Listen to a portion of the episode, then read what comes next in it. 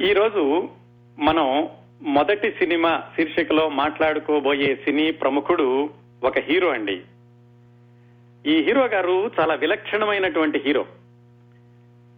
ఈయన మొట్టమొదటి సినిమాలోనే ఆ రోజుల్లో చాలా ప్రఖ్యాతి చెందినటువంటి కథానాయికతో హీరోగా నటించారు.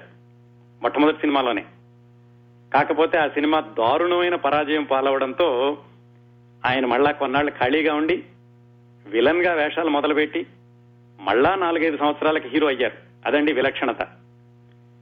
అలాగే ఆయన అభిరుచి గల ఉత్తమ చిత్రాల నిర్మాతగా కూడా పేరు తెచ్చుకున్నారు. ఆయన నిర్మించినటువంటి చిత్రాలు ప్రేక్షకుల రివార్డుల్ని విమర్శకుల అవార్డుల్ని కూడా గెలుచుకున్నాయి. ఆ తర్వాత హీరోగా ఆయన దశ చివరికి వచ్చాక క్యారెక్టర్ యాక్టర్గా కూడా కొనసాగారు ఇంకా కొనసాగుతున్నారు. ఇంకా చాలా తేలిగ్గానండి ఆయన గుర్తుపట్టడానికి. ఆయన విలక్షణమైన హీరో అని చెప్పుకున్నాం కదా అన్ని రకాల పాత్రలు వేసినప్పటికీ రౌద్ర రసం అనగానే ఆయన పేరు గుర్తొస్తుందండి. రౌద్ర రసం అనగానే ఈ హీరో గారి పేరు గుర్తు రాగానే వెంటనే గుర్తొచ్చేది కళ్ళు ఎర్రజేసి దవడ కండరాలు బిగించినటువంటి ఆయన మొహం గుర్తొస్తుంది. ఈ ఆధారం చాలా పెద్ద ఆధారం అనుకుంటున్నాను. అందుకని వెంటనే గుర్తొచ్చేది కృష్ణరాజు గారు. ఈ రోజు కృష్ణరాజు గారి మొదటి సినిమా గురించి మాట్లాడుకుందామండి. విలక్షణమైన హీరో అని ఎలా చెప్పానో ఆయన సినీ రంగ ప్రవేశం కూడా అంత విలక్షణంగా ఉంటుంది. ఇంతవరకు కూడా మనం చాలా మంది గురించి మాట్లాడుకున్నాం కదా. ఇళయరాజా అలాగే మణిరత్నం మన రజనీకాంత్ వీళ్ళందరి గురించి మాట్లాడుకున్నాం. మొన్న మధ్య మొన్న శోభన్ బాబు గారి గురించి ఏమిటంటే చాలా మంది అతి తక్కువ స్థాయి నుంచి పైకి వచ్చిన వాళ్ళు అష్ట కష్టాలు పడిన వాళ్ళు ఆకలి పస్తులు తట్టుకోలేక పాండీ బజార్లో పంపు నీళ్ళతో కడుపు నింపుకున్న వాళ్ళు ఇలాంటి కథలన్నీ చెప్పుకున్నాం కదా.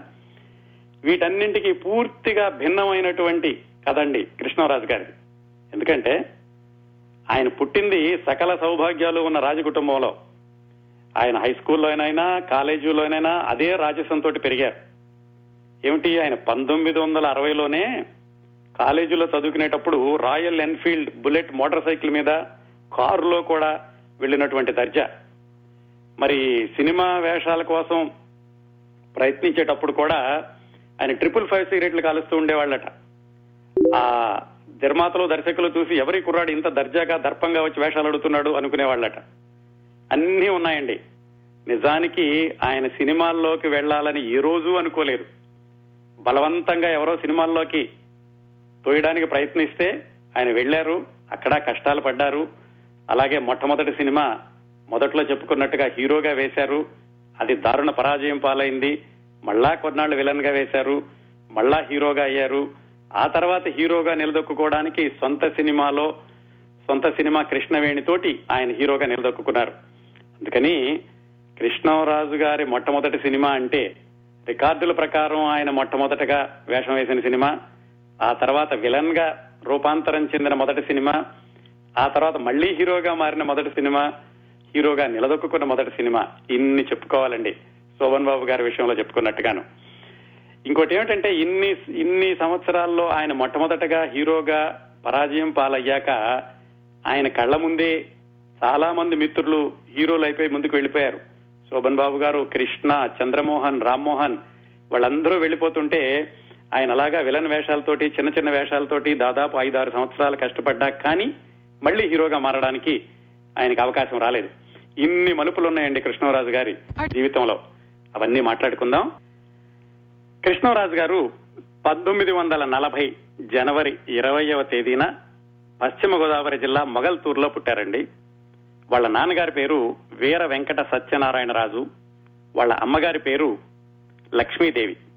ఈయన పూర్తి పేరు ఏమిటంటే చిన వెంకట కృష్ణంరాజు. ఆ తర్వాత దాన్ని షార్ట్ కట్ చేసుకుని కృష్ణంరాజు అని పెట్టుకున్నారనుకోండి. చిన్నప్పటి నుంచి కూడా బాగా ఉన్న కుటుంబం.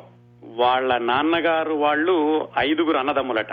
దాంట్లో మూడవ వారు కృష్ణంరాజు గారి నాన్నగారు. ఈయన వీళ్ళ కజిన్స్ వాళ్ళ పెదనాన్నగారి పిల్లలు బాబాయ్ గారి పిల్లలు అందరూ కలిసి స్కూల్కి వెళ్తుంటే అదొక బాల దండులాగా ఉండేదట. అందరూ రాజుల పిల్లలు వచ్చారు రాజుల పిల్లలు వచ్చారని వీళ్ళందరినీ ప్రత్యేకంగా చూస్తూ ఉండేవాళ్ళు. దానికి తోడుగా కృష్ణరాజు గారు చిన్నపిల్లడిగా ఉండగానే వాళ్ళ కుటుంబం మాత్రమే వాడేటటువంటి ఒక ప్రత్యేకమైన గుర్రపు బండిలో స్కూల్కి వెళ్ళేవారు దాంతో ఈయన్ని చాలా చిన్నతనం నుంచే రాజకుమారుడిలాగా చూస్తూ ఉండేవాళ్ళు. అలాగే ఇంట్లో కూడా వీళ్ళ పెదనాన్నలు బాబాయిలు వాళ్ళ పిల్లలు బావలు బావమరుదులు వీళ్ళందరూ కలిస్తే వాళ్ళ ఇల్లే ఒక పెద్ద సినిమా హాల్ లాగా ఉండేదట. ఇంకొకటి ఏమిటంటే ఆ చుట్టుపక్కల ఊళ్ళందరికీ కూడా వీళ్ళ నాన్నగారన్నా వీళ్ళ నాన్నగారి సోదరులన్నా చాలా గౌరవం. వాళ్ళల్లో ఎవరికి ఏ సమస్య వచ్చినా కానీ వీళ్ళ ఇంటికి వచ్చి సలహాలు అడగడం వీళ్ళ తీర్పు అడగడం జరుగుతూ ఉండేది. బొబ్బిలి బ్రహ్మణ సినిమాలో లాగా అలాంటి దృశ్యాలన్నీ కృష్ణరాజు గారి చిన్నతనంలోనే వాళ్ళ ఇంట్లో చూశారు.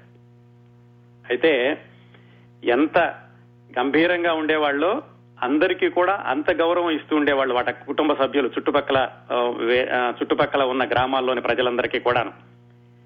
ఒక బాబాయ్ గారట ఆయన కర్రసాము చేస్తూ ఎలా కర్రసాము చేసేవాడంటే చుట్టుపక్కల ఉన్న వాళ్ళని రాళ్ళు వేయండిరా నేను కర్రసాము చేస్తానని వాళ్ళు రాళ్ళు వేస్తుంటే ఒక్క రాయి కూడా ఒంటికి తగలకుండా కర్రసాము చేస్తూ ఉండేవాడట. అంత రాజసం ఉట్టిపడేటటువంటి కుటుంబం. అందరూ కూడా బాగా ఆజానుబాహులు వాళ్ళ కుటుంబంలోనూ. ఇలాంటి రాయల్ ఫ్యామిలీలో ఆయన పెరుగుతూ ఆయన మొగల్తూరులో చదువు మొదలు పెట్టారు ఎనిమిదో తరగతి వరకు అక్కడ చదువుకుని తొమ్మిదో తరగతి కోసం నర్సాపూర్లో టేలర్ హై స్కూల్ అని అక్కడ జాయిన్ చేశారు. అక్కడ జాయిన్ చేసినప్పుడు వాళ్ళు ఈ కుర్రవాడి స్టాండర్డ్ చూసి మీ కుర్రవాడు ఇంకా నైన్త్ క్లాస్కి రెడీగా లేడు ఎనిమిదో తరగతిలోనే మళ్ళీ చేర్చుకుందామని ఎనిమిదో తరగతిలో మళ్ళీ చేర్చుకున్నారు. ఎనిమిది తొమ్మిది ఆయన అక్కడ నరసపూర్లో చదువుకున్నారు. ఆ చదువుకునేటప్పుడు ఎలా ఉండేదంటే మరి ఎటు చూసినా కానీ వైభవం వైభోగం అందరూ గౌరవించడం అందరూ ప్రత్యేకంగా చూడడం అలాంటప్పుడు పిల్లలు ఎలా తయారవుతారు? ఏది మంచితనం ఏది పొగరబోత్తనం ఏది వినయం ఏది విజ్ఞత ఇలాంటి వాటికి తేడా పెద్దగా తెలిసేది కాదు అంత చిన్న వయసులో.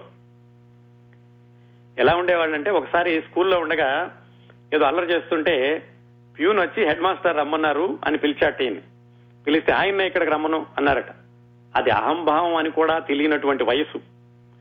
ఇంకోసారి వాళ్ళ ఇంట్లో ఉండగా ఎవరో ఒక అతను వచ్చి ఏమండి సత్యనారాయణ రాజు గారు ఉన్నారా? అని అడిగాట. ఈయన ఇంకా చిన్నపిల్లడు. ఆయన ఎక్కడో అరుగు మీద పడుకుని ఉన్నాడు.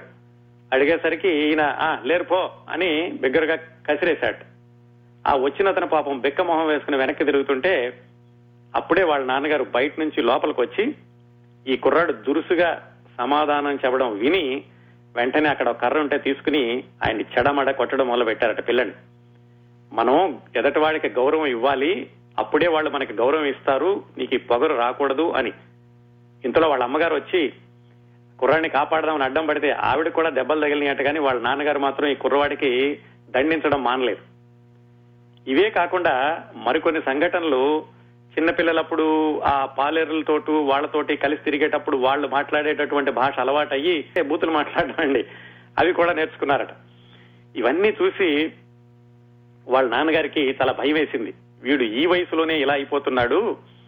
ఇంకా ఎలాగా పెంచాలి వీడిని? ఇక్కడే ఉంటే గనక ఇలాగా దుందుడుకు స్వభావం పెరిగిపోతుంది పొగరబోత్తనం పెరుగుతుంది. వీడిని ఏమైనా వీడి పద్ధతిలోకి తీసుకురావాలంటే ఏం చేయాలి? ఆయన ఆలోచించుకుని కుటుంబ సభ్యులందరినీ కూర్చోబెట్టి చిన్న మీటింగ్ లాగా పెట్టి వీడిని ఏం చేద్దాం అని అందరూ చర్చించుకున్నారట. చివరికి ఏమని నిర్ణయించుకున్నారంటే ఈ ఊళ్ళో ఉంటే వీడు ఇలాగే పెరిగిపో ఇలాగే పాడైపోతాడు మన దగ్గర ఎక్కడికైనా పంపించేసి అక్కడ చదివిద్దాం అనుకున్నారు. ఎక్కడికి పంపించాలి అనుకున్నప్పుడు కాకినాడ దగ్గరలో పెద్దాపురపాడు అని ఒక ఊరుందండి. అక్కడ కృష్ణరాజు గారి పిన్ని గారు ఉండేవాళ్ళు. అంటే వాళ్ళ అమ్మగారి చెల్లెలు గారు. అక్కడ వాళ్ళ బాబాయ్ గారు ఒక పెద్ద రైస్ మిల్ ఉండేది. అక్కడికి పంపిద్దాం. ఊరు మారితే గనక కాస్త వీడికి క్రమశిక్షణ తెలుస్తుంది అని వాళ్ళ పిన్ని గారింటికి పంపించారు.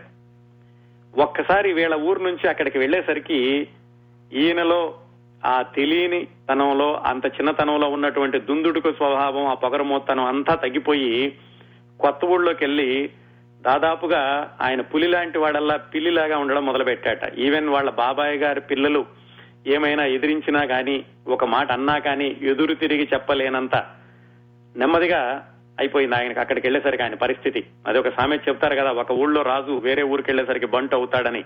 అలాగా అయింది ఈయన పరిస్థితి. మొత్తానికి రెండు సంవత్సరాలు అక్కడ చదువుకున్నారు. పదో తరగతి ఎస్ఎల్సి. ఆ రెండు సంవత్సరాల్లోనూ ఈయన స్వభావం బాగా మారిపోయింది. ఎందుకంటే ఉన్న ఊరు కాదు చుట్టుపక్కల ఆయన గారం చేసేటటువంటి బాబాయిలు కజిన్స్ వాళ్ళెవరూ లేరు. మొత్తానికి ఆ విధంగా రెండు సంవత్సరాల్లో ఈయన స్వభావంలో చాలా మార్పు వచ్చి కొంచెం కొంచెం పెద్దరికం రావడం మొదలుపెట్టింది. పదో తరగతిలో ఉండగా ఆ రోజుల్లో ఎలా ఉండేదంటే అప్పుడు జనరల్ మ్యాథమెటిక్స్ కంపోజిట్ మ్యాథమెటిక్స్ అని రెండు సబ్జెక్టులు ఉండేవి ఈ ఇంటర్మీడియట్ వచ్చాక అలాంటిది లేదండి. ఎస్ఎల్సి ఉండగా ఉండేది. అప్పట్లో ఏమిటంటే బాగా చదువుకున్న వాళ్ళేమో కాంపోజిట్ తీసుకునే వాళ్ళు కొంచెం చదువు సరిగ్గా రాని వాళ్ళు జనరల్ మ్యాథమెటిక్స్ అని తీసుకుంటూ ఉండేవాళ్ళు. ఈయన కాంపోజిట్ మ్యాథమెటిక్స్ తీసుకున్నారు. సరిగ్గా టెన్త్ క్లాస్లో ఉండగా అప్పుడు ఫిఫ్త్ ఫారం అనేవాళ్ళండి. టెన్త్ క్లాస్లో ఉండగా ఈయనకి జ్వరం కూడా వచ్చింది. దాంతో అతి కష్టం మీద టెన్త్ క్లాస్ పాస్ అయ్యారు. ఎస్ఎస్ఎల్సికి వచ్చేసరికి పునాది సరిగ్గా లేదు కాబట్టి ఎస్ఎస్ఎల్సిలో తప్పారు. ఎస్ఎస్ఎల్సిలో తప్పాక వాళ్ళ నాన్నగారు వెనక్కి తీసుకొచ్చేశారు. కాకపోతే ఈ కుర్రవాడు పరీక్షలో తప్పినందుకు ఆయన ఏం బాధపడలేదు. పరీక్ష పోతే పోయింది. కురవాడు రెండు సంవత్సరాల్లో మాత్రం శుభ్రంగా తయారయ్యాడు. ఈ అల్లరి పనులన్నీ మానుకున్నాడు. కాస్త పెద్దరికం వచ్చింది అని వాళ్ళ నాన్నగారు సంతోషించి ఎస్ఎల్సీ తప్పిన కృష్ణరాజు గారిని వాళ్ళ పిన్ని గారి ఇంటి దగ్గర నుంచి మళ్ళా వెనక్కి తీసుకొచ్చేసి మళ్ళా నర్సపూర్కి తీసుకెళ్ళారు చేర్పించడానికి. వచ్చాక మళ్ళా నర్సాపూర్లో ఆయన ఎస్ఎస్ఎల్సిలో చేర్పించారు. ఎందుకంటే పిన్ని గారింట్లో తప్పారు కదా. ఇక్కడ ఒకసారి గట్టి పునాది ఉంది కాబట్టి ఎస్ఎస్ఎల్సి పాస్ అయ్యారు.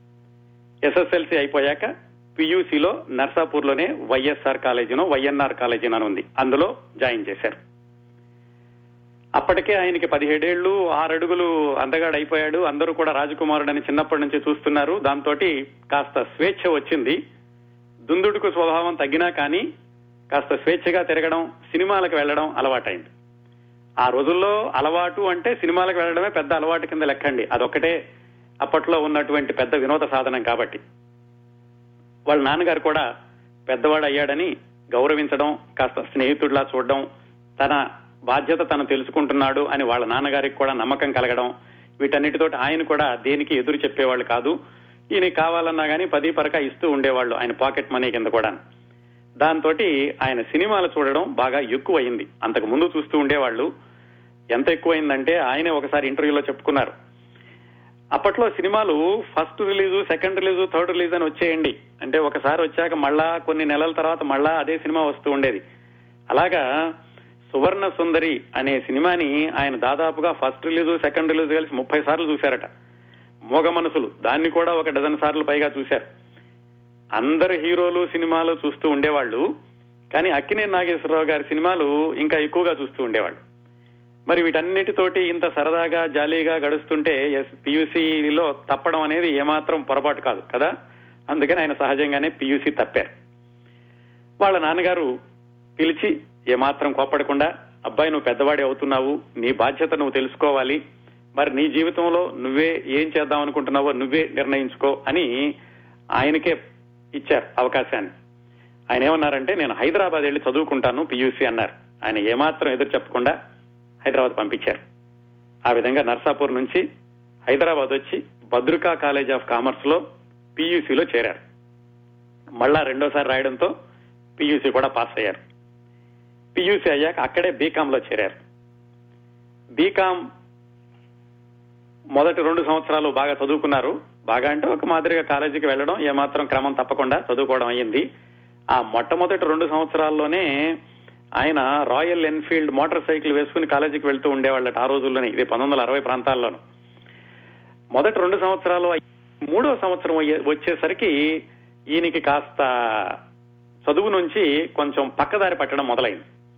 ఏమైందంటే వీళ్ళకి వరుసగా బాబాయ్ అవుతారు ఒక ఆయన సిహెచ్వి మూర్తిరాజు గారని ఆయనకి హైదరాబాద్లో ఆంధ్రరత్న అని ఒక చిన్న దినపత్రిక ఉండేది. దాన్ని నడుపుతూ ఉండేవాడు ఆయన. అది తిలక్ రోడ్లో ఉండేది ఆ పత్రిక ఆఫీస్. మోచర్ల కృష్ణమూర్తి అని ఆయనేమో దానికి ఎడిటర్గా ఉండేవాళ్ళు. వీళ్ళ వరుసగా బాబాయ్ అయినాయనేమో దానికి యజమాని. ఈయనకి ఎందుకు ఆలోచన వచ్చిందో కానీ బీకామ్ ఫైనల్ ఇయర్లో ఉండగా జర్నలిస్ట్గా చేయాలి అనిపించింది. అందులో బాబాయ్ గారి పత్రికే ఉంది కాబట్టి ఆ పత్రిక వెళ్ళి వాళ్ళ బాబాయ్ గారు తెప్పి చెప్పారు. నేను అప్పుడప్పుడు వచ్చి మీ దగ్గర ఇలా జర్నలిజం నేర్చుకుంటూ ఉంటాను జర్నలిస్ట్గా చేస్తాను అంటే ఆయన తెలిసిన కుర్రాడే కాబట్టి సరే అన్నారు. ఆ విధంగా ఫైనల్ ఇయర్కి వచ్చేసరికి ఈయన చదువు మీద కేంద్రీకరించడం తగ్గి సమయం ఎక్కువగా ఆ పత్రిక ఆఫీసులో గడపడం మొదలుపెట్టారు. పత్రిక ఆఫీసులో కూడా యజమానికి సంబంధించిన బంధువు కాబట్టి ఆ కార్మికులు వాళ్ళు ఈయన చాలా గౌరవంగా చూస్తూ ఉండేవాళ్ళు. వాళ్ళకి ఏమైనా సమస్యలు వచ్చినా గానీ ఈయన పరిష్కరిస్తూ ఉండేవాడు. అప్పటికే ఈయనకి హీరో పర్సనాలిటీ వచ్చేసింది మోటార్ సైకిల్ మీద తిరుగుతూ ఉండేవాడు. అందుకని అందరూ ఈయన చెప్పిన మాట వింటూ ఉండేవాళ్ళు. వాళ్ళ బాబాయ్ గారికి కూడా ఓకే మన కుర్రవాడు ఉండడం వల్ల మనకు కూడా ఉపయోగం ఉంటుందని ఆయనకి అనిపించింది. ఇలా జరుగుతూ ఉండగానే ఫైనల్ ఇయర్లో ఈయన కారు కూడా కొనుక్కున్నారు. కానీ కాలేజీకి అప్పుడప్పుడు వెళ్తూ ఉండేవాళ్ళు. ఎందుకంటే ఎక్కువ సమయం పత్రికా ఆఫీసులో ఉండేవాళ్ళు కదా. కాలేజీలో వాళ్ళకి ఈయన అప్పుడప్పుడు వస్తుంటే అసలు ఈయన లెక్చరరో స్టూడెంటో కూడా అర్థమయ్యేది కాదు. ఎందుకంటే ఆ పర్సనాలిటీతో ఉండేవాళ్ళు. ఒకసారి ఇలాగే ఈయన కారు దిగి వెళ్తుంటే ఒక స్టూడెంట్స్ గుంపు ఎదురొస్తుందట. వాళ్ళు ఎవరంటే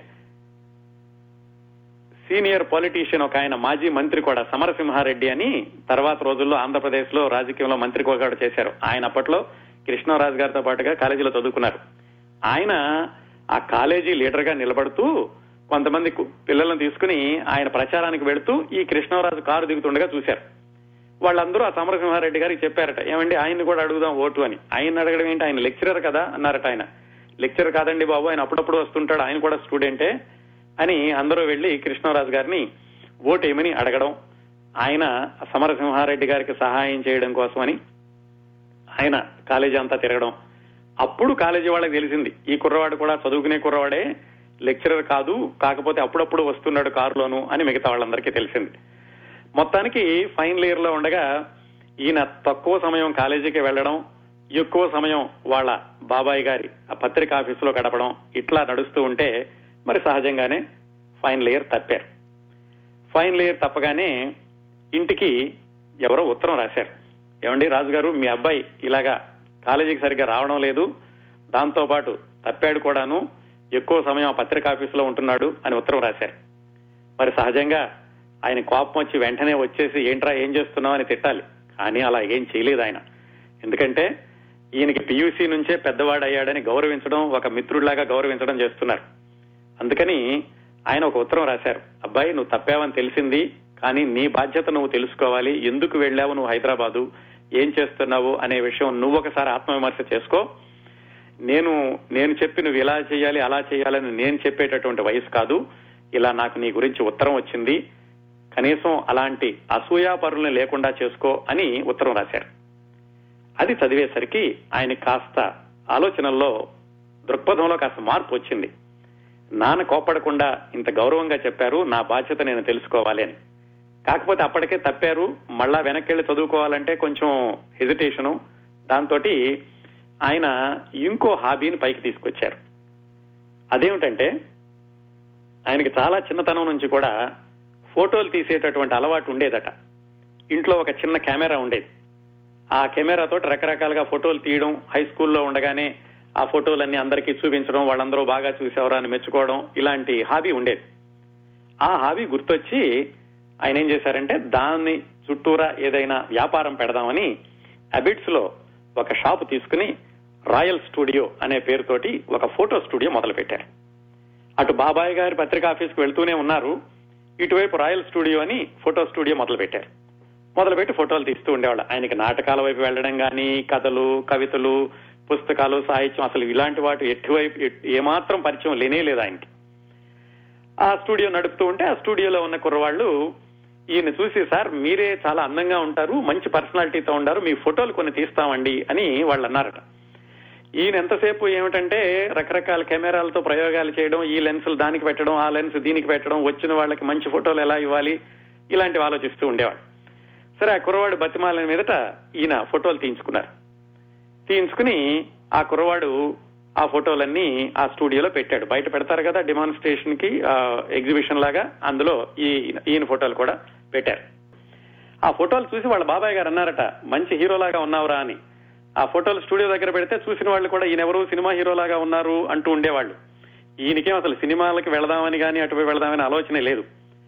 ఇలా ఆయన స్టూడియో ఎలాగా డెవలప్ చేద్దాము అని ఆలోచిస్తూ దాని మీద పనిచేస్తూ ఉండగా ఒక రోజు అబిట్స్లో ఒక హోటల్లో కూర్చొని కాఫీ తాగుతున్నారు. కాఫీ తాగుతూ ఉండగా ఫ్రెండ్స్తో కలిసి ఒక ఆయన వచ్చి పెద్ద ఆయన ఏమైనా ఏమయ్యా నువ్వెవరో చాలా బాగున్నావు హీరోలాగా ఉన్నావు సినిమాల్లో వేషాలు వేయటటువంటి అవకాశం ఆలోచన ఏమైనా ఉందా? అని అడిగారు. ఈయన అసలు సినిమాలు ఏమిటి వేషాలు వేయడం ఏంటి నాకు నటన అంటే ఏమిటో తెలియదు నేను సినిమాల్లోకి వెళ్ళాలని ఎప్పుడు అనుకోలేదు అని నేను అనుకుని నాకు అలాంటి ఆలోచనలు ఏమీ లేవండి అన్నాడు. మర్నాడు మళ్ళా వచ్చాడు ఆయన. స్టూడియోలో ఫోటోలు చూసి మీరు తప్పనిసరిగా హీరో అవుతారు. మీకు ఆలోచన ఉంటే చెప్పండి. నేను సినిమా తీద్దాం అనుకుంటున్నాను. మిమ్మల్ని మద్రాసు తీసుకెళ్తాను అని ఆయన రెండోసారి అడిగేసరికి సరే ఒకసారి బా మా బాబాయ్ని అడిగి చెప్తానని వాళ్ళ బాబాయ్ని అడిగారు. వాళ్ళ బాబాయ్ అంతకు ముందే ఇన్ని హీరోగా ఉంటావురా అని అన్నారు కదా. ఆయన చూసి సర్లేరా నువ్వు మరి ఏదో అవకాశం అంటున్నాడు కదా. హీరో అంటున్నాడు. సరే ఒకసారి ప్రయత్నించు తప్పేముంది అన్నారు. సరే ఆయనతో కలిసి ఈయన మద్రాసు వెళ్ళారు ఆయన మొట్టమొదటిసారి పరిచయం. పెద్ద మిత్రుడు కాదు. ఆయన నేపథ్యం కూడా తెలీదు. మొత్తానికి ఆయనతో కలిసి మద్రాసు వెళ్ళారు మద్రాసు వెళ్ళి డబ్బులకైతే ఏమాత్రం ఇబ్బంది లేదు కదా? మంచి హోటల్లోనే ఉన్నారు. ఆ తీసుకెళ్ళిన ఆయన కూడా ఏం చేశారంటే ఈయన్ని ఒక అజంతా హోటల్ అక్కడ ఉంచి మేకప్ టెస్ట్ చేయించారు. ఆ మేకప్ వేయించిన ఆయన కూడా ఎవరు? పెద్ద మేకప్ మ్యాన్ ఆ రోజుల్లో పీతాంబరం గారని. ఆయన ఎంజీఆర్ కూడా మేకప్ చేస్తూ ఉండేవాళ్ళు. సో మంచి మేకప్ మ్యాన్ దగ్గరే మేకప్ కూడా వేయించి స్టిల్స్ తీయించారు. సో ఈయన మీద కాస్త నమ్మకం కుదిరింది. బాగానే ఉంది ఏదో ఒకటి చేస్తాడులే అనుకున్నారు ఈయన. ఎందుకంటే అసలు మోసపోతానని కూడా తెలియదు కదా. మొట్టమొదటిసారి వెళ్ళారు. ఫోటోలు అయ్యింది. ఒక రోజు రెండు రోజులు మూడు రోజులు వారం రోజులైంది పది రోజులైంది రెండు వారాలైంది. ఆయన ఏం చెప్పట్లేదు ఈలోగా ఈయనకి పరిచయమైన వాళ్ళు హోటల్ దగ్గర ఎవరో చెప్పారు. ఏమండి ఎందుకు వచ్చారు మీరు? అంటే ఇలాగ నాతో ఆయన సినిమా తీద్దామంటున్నాడు అని. ఆయన పేరు పద్మనాభరావు. ఆయన వాళ్ళు చెప్పారు ఈయన ఇలాగే చేస్తుంటాడండి ఇంతకు ముందు అయితే ఏదో ఒక సినిమా తీశాడు కానీ ఇలా మీలాంటి వాళ్ళు ఎవరైనా నలుగురు ఐదుగురు దొరికితే మీతో డబ్బులు పెట్టించి సినిమా తీద్దామని చూస్తున్నాడు ఆయన దగ్గర అయితే డబ్బులు ఏమి లేవు ఆయన సినిమా తీసే పరిస్థితి కాదు అని చెప్పారు. దాంతో కృష్ణరాజు గారికి ఇక ఎందుకు వచ్చింది ఇది? అసలు నేను అనుకోలేదు రావాలని ఆయన బలవంతంగా తీసుకొచ్చాడు అని ఆయన వెనక్కి మళ్ళీ హైదరాబాద్ వచ్చేశారు. అయితే ఇక్కడ ఒక చిన్న తిరకాసు ఏం జరిగింది? ఈయన మద్రాసు వెళ్ళేటప్పుడు ఎవరికీ చెప్పలేదు సినిమాల్లోకి వెళ్తున్నా అని. ఎవరో చాలా దగ్గరగా ఉన్న ఒకరిద్దరు మిత్రులకి తప్ప. ఈయన వెనక్కి వచ్చేసరికి ఆ ఒకరిద్దరు మిత్రులు మిగతా వాళ్ళందరికీ చెప్పేశారు. మా కృష్ణరాజు మద్రాసు వెళ్ళాడు హీరో అయిపోతున్నాడు అని. ఈయన వెనక్కి వచ్చేసరికి అందరూ ఈయన్ని వింతగా చూడడం మొదలు పెట్టారు ఏమిటి వెళ్ళావు? రెండు వారాలు అయింది రెండు వారాల్లోనే వెనక్కి వచ్చేసావు నిన్ను ఎవరూ తీసుకోలేదా? అవకాశాలు రాలేదా? ఏంటి అని అందరూ అడగడం మొదలు పెట్టారు దాంతో మరి సహజంగానే పౌరుషం వస్తుంది కదా. ఈయనకి ఇక లాభం లేదు. ఎలాగో వచ్చిన పేరు ఎలాగ వచ్చింది. ఏమైనా సరే మద్రాసు వెళ్ళాలి. హీరోగా ప్రయత్నం చేయాలి. హీరోగా హీరోగా నిలదొక్కుకోవాలి అని అనుకున్నారు. అనుకుని వాళ్ళ నాన్నగారికి ఫోన్ చేశారు. చేసి ఇలా జరిగింది. నేను మరి మద్రాసు వెళదాం అనుకుంటున్నాను. ఏమైనా సరే సినిమాల్లో హీరో అయి తీరతాను అంటే ఆయన ఏమన్నారంటే నేను ముందే చెప్పాను. నీ జీవితం నీ బాధ్యత నువ్వు చూసుకోవాలి. నీకు ఏది మంచిదనిపిస్తే అది చెయ్యన్నారు. ఇంకీన వెంటనే ఆ స్టూడియో అంతా పక్కన పెట్టి ఆయన కావాల్సిన డబ్బులు తీసుకుని మద్రాసు వెళ్ళారు సాధారణంగా ఇంతకుముందు చాలా మంది విషయంలో మద్రాసు వెళ్ళినప్పుడు మనం ఇళయరాజా గురించి అలాగే రజనీకాంత్ గురించి శోభన్ బాబు గారి గురించి మాట్లాడుకున్నప్పుడు చెప్పుకున్నాం. ముప్పై ఐదు రూపాయల అద్దె ఇల్లు లేకపోతే ఎక్కడో హోటల్లో ఉండేవాళ్ళు చిన్న రూమ్లో ఉండేవాళ్ళు అని. కృష్ణరాజు గారి పరిస్థితి అలా కాదండి. ఆయన వెళ్ళడం వెళ్ళడమే కృష్ణ హోటల్ అని మంచి హోటల్కి వెళ్ళారు అక్కడ ఒక సూట్ లాంటి రూమ్ తీసుకున్నారు. ఒక నెలకి సరిపడా అడ్వాన్స్ ముందే ఇచ్చేశారు. ఇచ్చేసరికి వాడు కన్సెషన్ కూడా కొంత ఇచ్చారు. మొత్తానికి చాలా రాజసంతో మద్రాసులో అడుగుపెట్టి అక్కడ కుదురుకున్నారు. ఏం చేయాలి ఇప్పుడు? వేషాలు ఎవరిస్తారు సినిమాల్లోనూ? అన్ని సినిమాల ఆఫీసుల చుట్టూ వెళ్ళాలి. శోభన్ బాబు గారు సైకిల్ వేసుకుని తిరిగినట్టుగా చెయ్యాలి. కానీ అలా చేయడానికేమో ఈయనకి ఆత్మాభిమానం అడ్డం వస్తుంది. కానీ సినిమాల్లోకి వెళ్ళాలి. మళ్ళా హైదరాబాద్ వెళితే మిత్రులు ఎగతాళి చేస్తారు. ఇలాంటి సందిగ్ధ పరిస్థితుల్లో ఆయన ఏం చేస్తూ ఉండేవాడంటే సాయంకాలం అయ్యేసరికి ఇప్పుడు హైదరాబాద్లో కృష్ణానగర్ లాగా ఆ రోజుల్లో మద్రాసులో టీ నగర్లో పాండీ బజార్ ఉండేది. అంటే ఈ సినిమాల్లో వేషాలు రాని వాళ్ళు చిన్న చిన్న వేషాలు వేసినాళ్ళు లేకపోతే సినిమాల్లో విఫలమై మళ్ళా ఎలా నిలదొక్కుకోవాలని చూస్తున్నాళ్ళు ఇలాంటి వాళ్ళందరూ ఆ పాండీ బజార్లో చెట్ల కింద చేరుతూ ఉండేవాళ్ళు. అక్కడే ఆంధ్ర హోటల్స్ కూడా ఉండే. సాయంకాలం అయ్యేసరికి కృష్ణరాజు గారు హోటల్ నుంచి అక్కడికి వెళ్ళేవాళ్ళు. అక్కడికి వెళ్తే ఈ చిన్న చిన్న వేషాలు వేసేవాళ్ళు వీళ్ళు పరిచయం అయ్యారు. ఏదో ఈయనకి బాగా కాస్త ఉన్నవాడే కాబట్టి వాళ్ళందరికీ కాఫీ టిఫిన్లు ఇప్పించడం అలా చేస్తూ ఉండేవాడు. దాంతో ఈయనకంటూ ఒక బృందం ఏర్పడింది.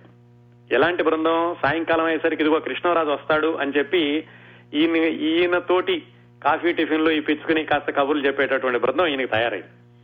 ఆ విధంగా ఆయన హోటల్లో ఉండడం సాయంకాలం రావడం ఇక్కడ కబుర్లు చెప్పడం వీళ్ళ కాఫీ టిఫిన్లు ఇప్పించడం ఇలా నడుస్తూ ఉండగా ఈయనకి ఆ బృందంలోనే ఒక వ్యక్తి పరిచయం అయ్యాడు. ఆ వ్యక్తి పరిచయం ఈయన్ని ఇంకొక మలుపు తిప్పింది ఈయన మద్రాసు ప్రయాణాన్ని. ఆయన పేరు ఎంకే రాజు. ఈ రాజుగారు సినిమాల్లో కెమెరామెన్గా పనిచేస్తూ ఉండేవాడు. మాటల మధ్యలో కృష్ణరాజు గారికి ఈ ఎంకే రాజు గారికి ఎక్కడో దూరపు బంధుత్వం ఉందని కూడా తెలిసింది. దాంతో ఆ ఎంకే రాజు కృష్ణరాజు గారిని కొంచెం జాగ్రత్తగా చూస్తూ ఈ కుర్రవాడికి ఎలాగైనా అవకాశాలు ఇప్పించాలి అని ఆయన అనుకున్నారు. అనుకుని ఆయనకి తెలిసినటువంటి డివి నరసరాజు గారి దగ్గరికి తీసుకెళ్ళారు. డివి నరసరాజు గారంటే ఆ రోజుల్లో చాలా ప్రసిద్ధమైనటువంటి సంభాషణల రచయిత. మీకు ఎన్టీ రామారావు గారి యమగోల గుర్తుంటే ఆ సినిమాకి మాటలు రాసింది డివి నరసరాజు గారి. ఆయన దగ్గరికి కృష్ణరాజును తీసుకెళ్ళారు ఈ ఎంకే రాజు అన్న ఆయన. సరే ఆయన చూశారు. సరే అబ్బాయి నువ్వు సినిమాల్లో వేషాలు కావాలంటున్నావు కదా నేను రచయితని నీకు వేషాలు కావాలంటే దర్శకుడి దగ్గరికి తీసుకెళ్ళాలి. నిన్ను ఒక దర్శకుడికి పరిచయం చేస్తాను అని ఆ నరసరాజు గారు ఆయనకి చాలా సన్నిహిత మిత్రుడైన కేవీ రెడ్డి గారి దగ్గరికి తీసుకెళ్ళారు. కేవీ రెడ్డి గారు అంటే మన మాయాబజార్ దర్శకుడు. కేవీ రెడ్డి గారు కృష్ణరాజు గారిని చూశారు. విషయాలన్నీ తెలుసుకున్నారు. సరే అబ్బాయి నీకు సినిమాల్లో వేషాలు వేద్దామని చెప్పి ఆసక్తి బాగానే ఉంది. కానీ ఒక విషయం గుర్తుపెట్టుకో. సినిమాల్లో చేరదామని వచ్చిన వాళ్ళందరూ కూడా అక్కినేని నాగేశ్వరరావులు ఎన్టీ రామారావులు అవరు సినిమాల్లో పేరు తెచ్చుకోవాలంటే చాలా కష్టం. ఇంత చేసి నీవు అసలు నాటకాల్లో కూడా నీకు అనుభవం లేదంటున్నావు. ఇలాంటి పరిస్థితుల్లో సినిమాల్లో వేషాలు తెచ్చుకోవడం అందులో హీరో వేషం అంటే ఎట్టి పరిస్థితుల్లో సాధ్యపడేది కాదు. బాగా ఉన్న కుటుంబం అంటున్నావు కదా శుభ్రంగా వెనక్కి వెనక్కి వెళ్ళిపోయి ఆ చదువు పూర్తి చేయి. లేదంటే ఏదైనా వ్యాపారం చేసుకో. ఈ సినిమాల్లో వేషాలు వేద్దాం అనుకునే ఆలోచన మాత్రం పూర్తిగా మానుకో అని సలహా ఇచ్చారు. మరి సహజంగానే సినిమాల్లో హీరో వేషాలు వేద్దాం అనుకునే కుర్రాడికి ఆ సలహా ఎందుకు నచ్చుతుంది? ఆయన ఇంకో మాట కూడా చెప్పారు. అబ్బాయి నువ్వు నా మాట వినకుండా ఎలాగైనా సినిమాల్లో వేషాలు కావాలని మద్రాసులోనే ఉండిపోదాం అనుకుంటావా? అయితే కొన్ని రోజుల తర్వాత కనపడు నేను ఏదైనా సినిమా మొదలు పెడితే దాంట్లో ఏదో ఒక చిన్న వేషం ఇస్తానన్నారు. కృష్ణరాజు గారికి ఇది నచ్చలేదు ఈ సలహా. ఆయన వెనక్కి వచ్చేశారు. ఆ తర్వాత ఎంకే రాజు గారు ఇంకో రోజు ప్రత్యేగాత్మ అనే దర్శకుడిని పరిచయం చేశారు. ఈ ప్రత్యేగాత్మ గారి గురించి మనం భార్యాభర్తల సినిమా ఎన్టీ రామ అక్కినే నాగేశ్వరరావు గారి సినిమా గురించి మాట్లాడుకున్నప్పుడు చెప్పుకున్నాం. ఆయన కొంచెం సానుకూలంగానే విన్నారు. కృష్ణరాజు గారి కథంతా విని సరే అబ్బాయి నీకు ఒడ్డు పొడుగు బాగానే ఉంది. సినిమా హీరో అంటే నీకు ఆకారం అయితే ఉంది. సరే చూద్దాం నేను ఎప్పుడైనా సినిమా మొదలు పెడితే కనుక ఇస్తానులే. ప్రస్తుతానికైతే నేనేం సినిమా తీయట్లేదు అని ఆయన పూర్తిగా ఈయన్ని విముఖుడిని చేయలేదు. సానుకూలంగానే చెప్పారు కానీ ఎప్పుడు అనేది మాత్రం చెప్పలేదు. ఎందుకంటే ఆయన కూడా ఇంకా సినిమా మొదలు పెట్టలేదు కాబట్టి. దాంతో కృష్ణరాజు గారికి కొంచెం ఆశ కలిగింది. పర్వాలేదు ఏదో ఒక అవకాశం దొరుకుతుంది ఎప్పటికైనానని ఇలా ఉంటూ ఉండగా అదే రోజుల్లో ఏమైందంటే ఆదుర్తి సుబ్బారావు గారు కొత్త వాళ్ళతో సినిమా తీస్తున్నాను అని ప్రకటన ఇచ్చారు. అదే తేనె మనసుల సినిమా. ఈ ఎంకే రాజు గారు వచ్చి కృష్ణరాజు గారికి చెప్పారు. అయ్యా నువ్వు ఒక ఫోటో పంపించడానికి కొత్త వాళ్ళతో తీస్తామంటున్నారు అవకాశం వస్తే బాగుంటుంది కదా అని. కృష్ణరాజు గారు మాత్రం నేను ససేవరా పంపించను. ప్రత్యేకాత్మ గారు చెప్పారు కదా ప్రత్యేకాత్మ గారు చాలా పేలున్న డైరెక్టరు ఆయన దర్శకత్వంలోనే నేను చేస్తాను అని చెప్పారు. అయితే ఎంకే రాజు గారు చెప్పారు అలా మంచిది కాదబ్బాయి నువ్వు అవకాశం ఎవరితో వచ్చినా సరే నువ్వు మొదలు పెట్టడం బాగుంటుంది అని ప్రత్యేగాత్మ గారితో కూడా కృష్ణరాజుకు చెప్పించారు ఏమని? కొత్త వాళ్ళతో ఆదుర్తి సుబ్బారావు గారు తీసే సినిమాకి నువ్వు ఫోటోలు పంపించు. అందులో ఏమాత్రం తప్పు లేదు. అందులో నీకు వేషం దొరికితే చాలా మంచిది. ఆదుర్తి సుబ్బారావు గారు కూడా చాలా పేరున్న పేరున్న దర్శకుడు.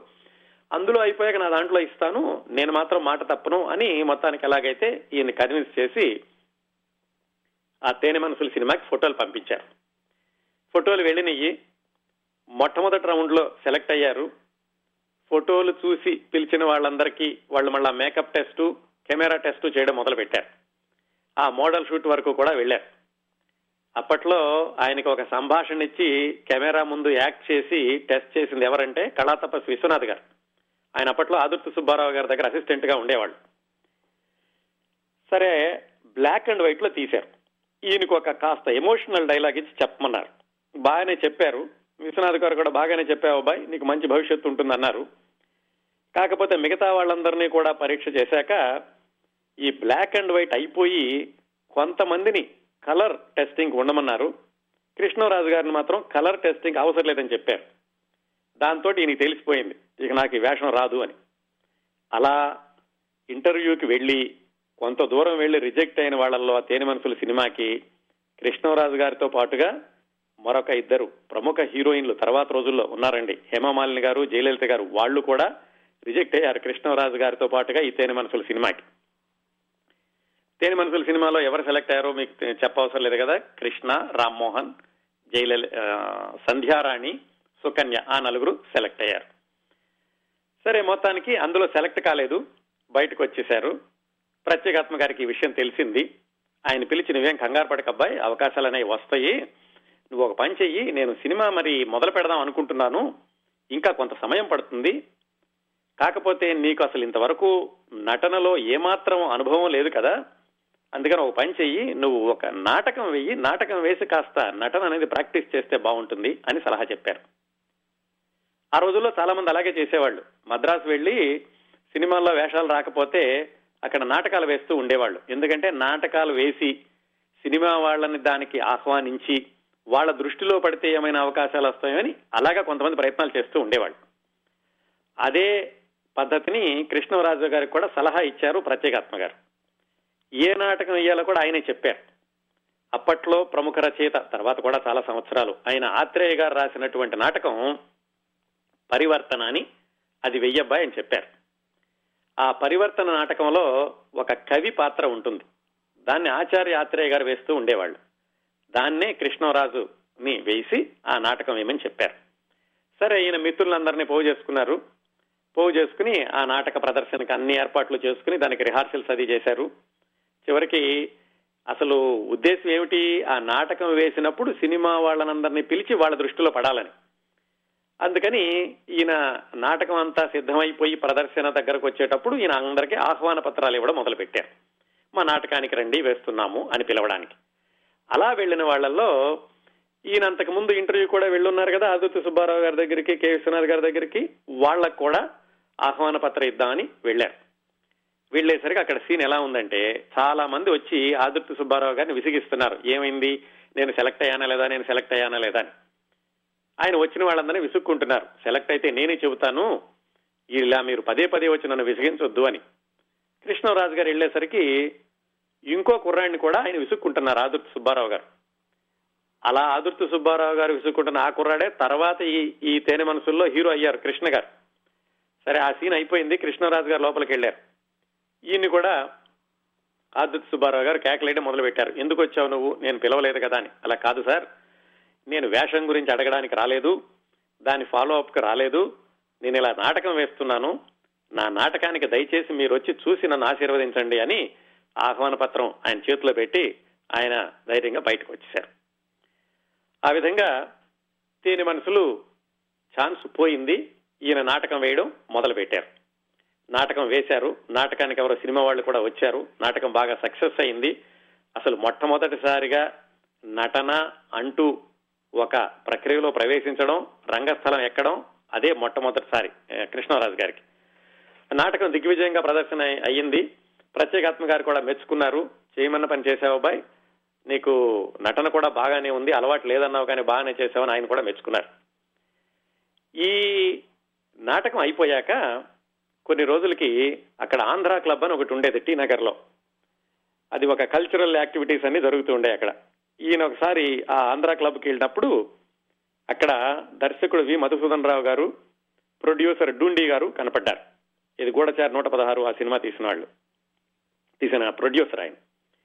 వాళ్ళు కనపడి ఈయన సహజంగానే పెద్దవాళ్ళు కాబట్టి నమస్కారం అన్నాడు. వి మధుసూదన్ రావు గారు చూసి నువ్వు మొన్న నాటకం చూశానబ్బాయి బాగానే వేశావు. నువ్వు ఒకసారి రేపు మా ఆఫీస్కి వచ్చి కనపడు.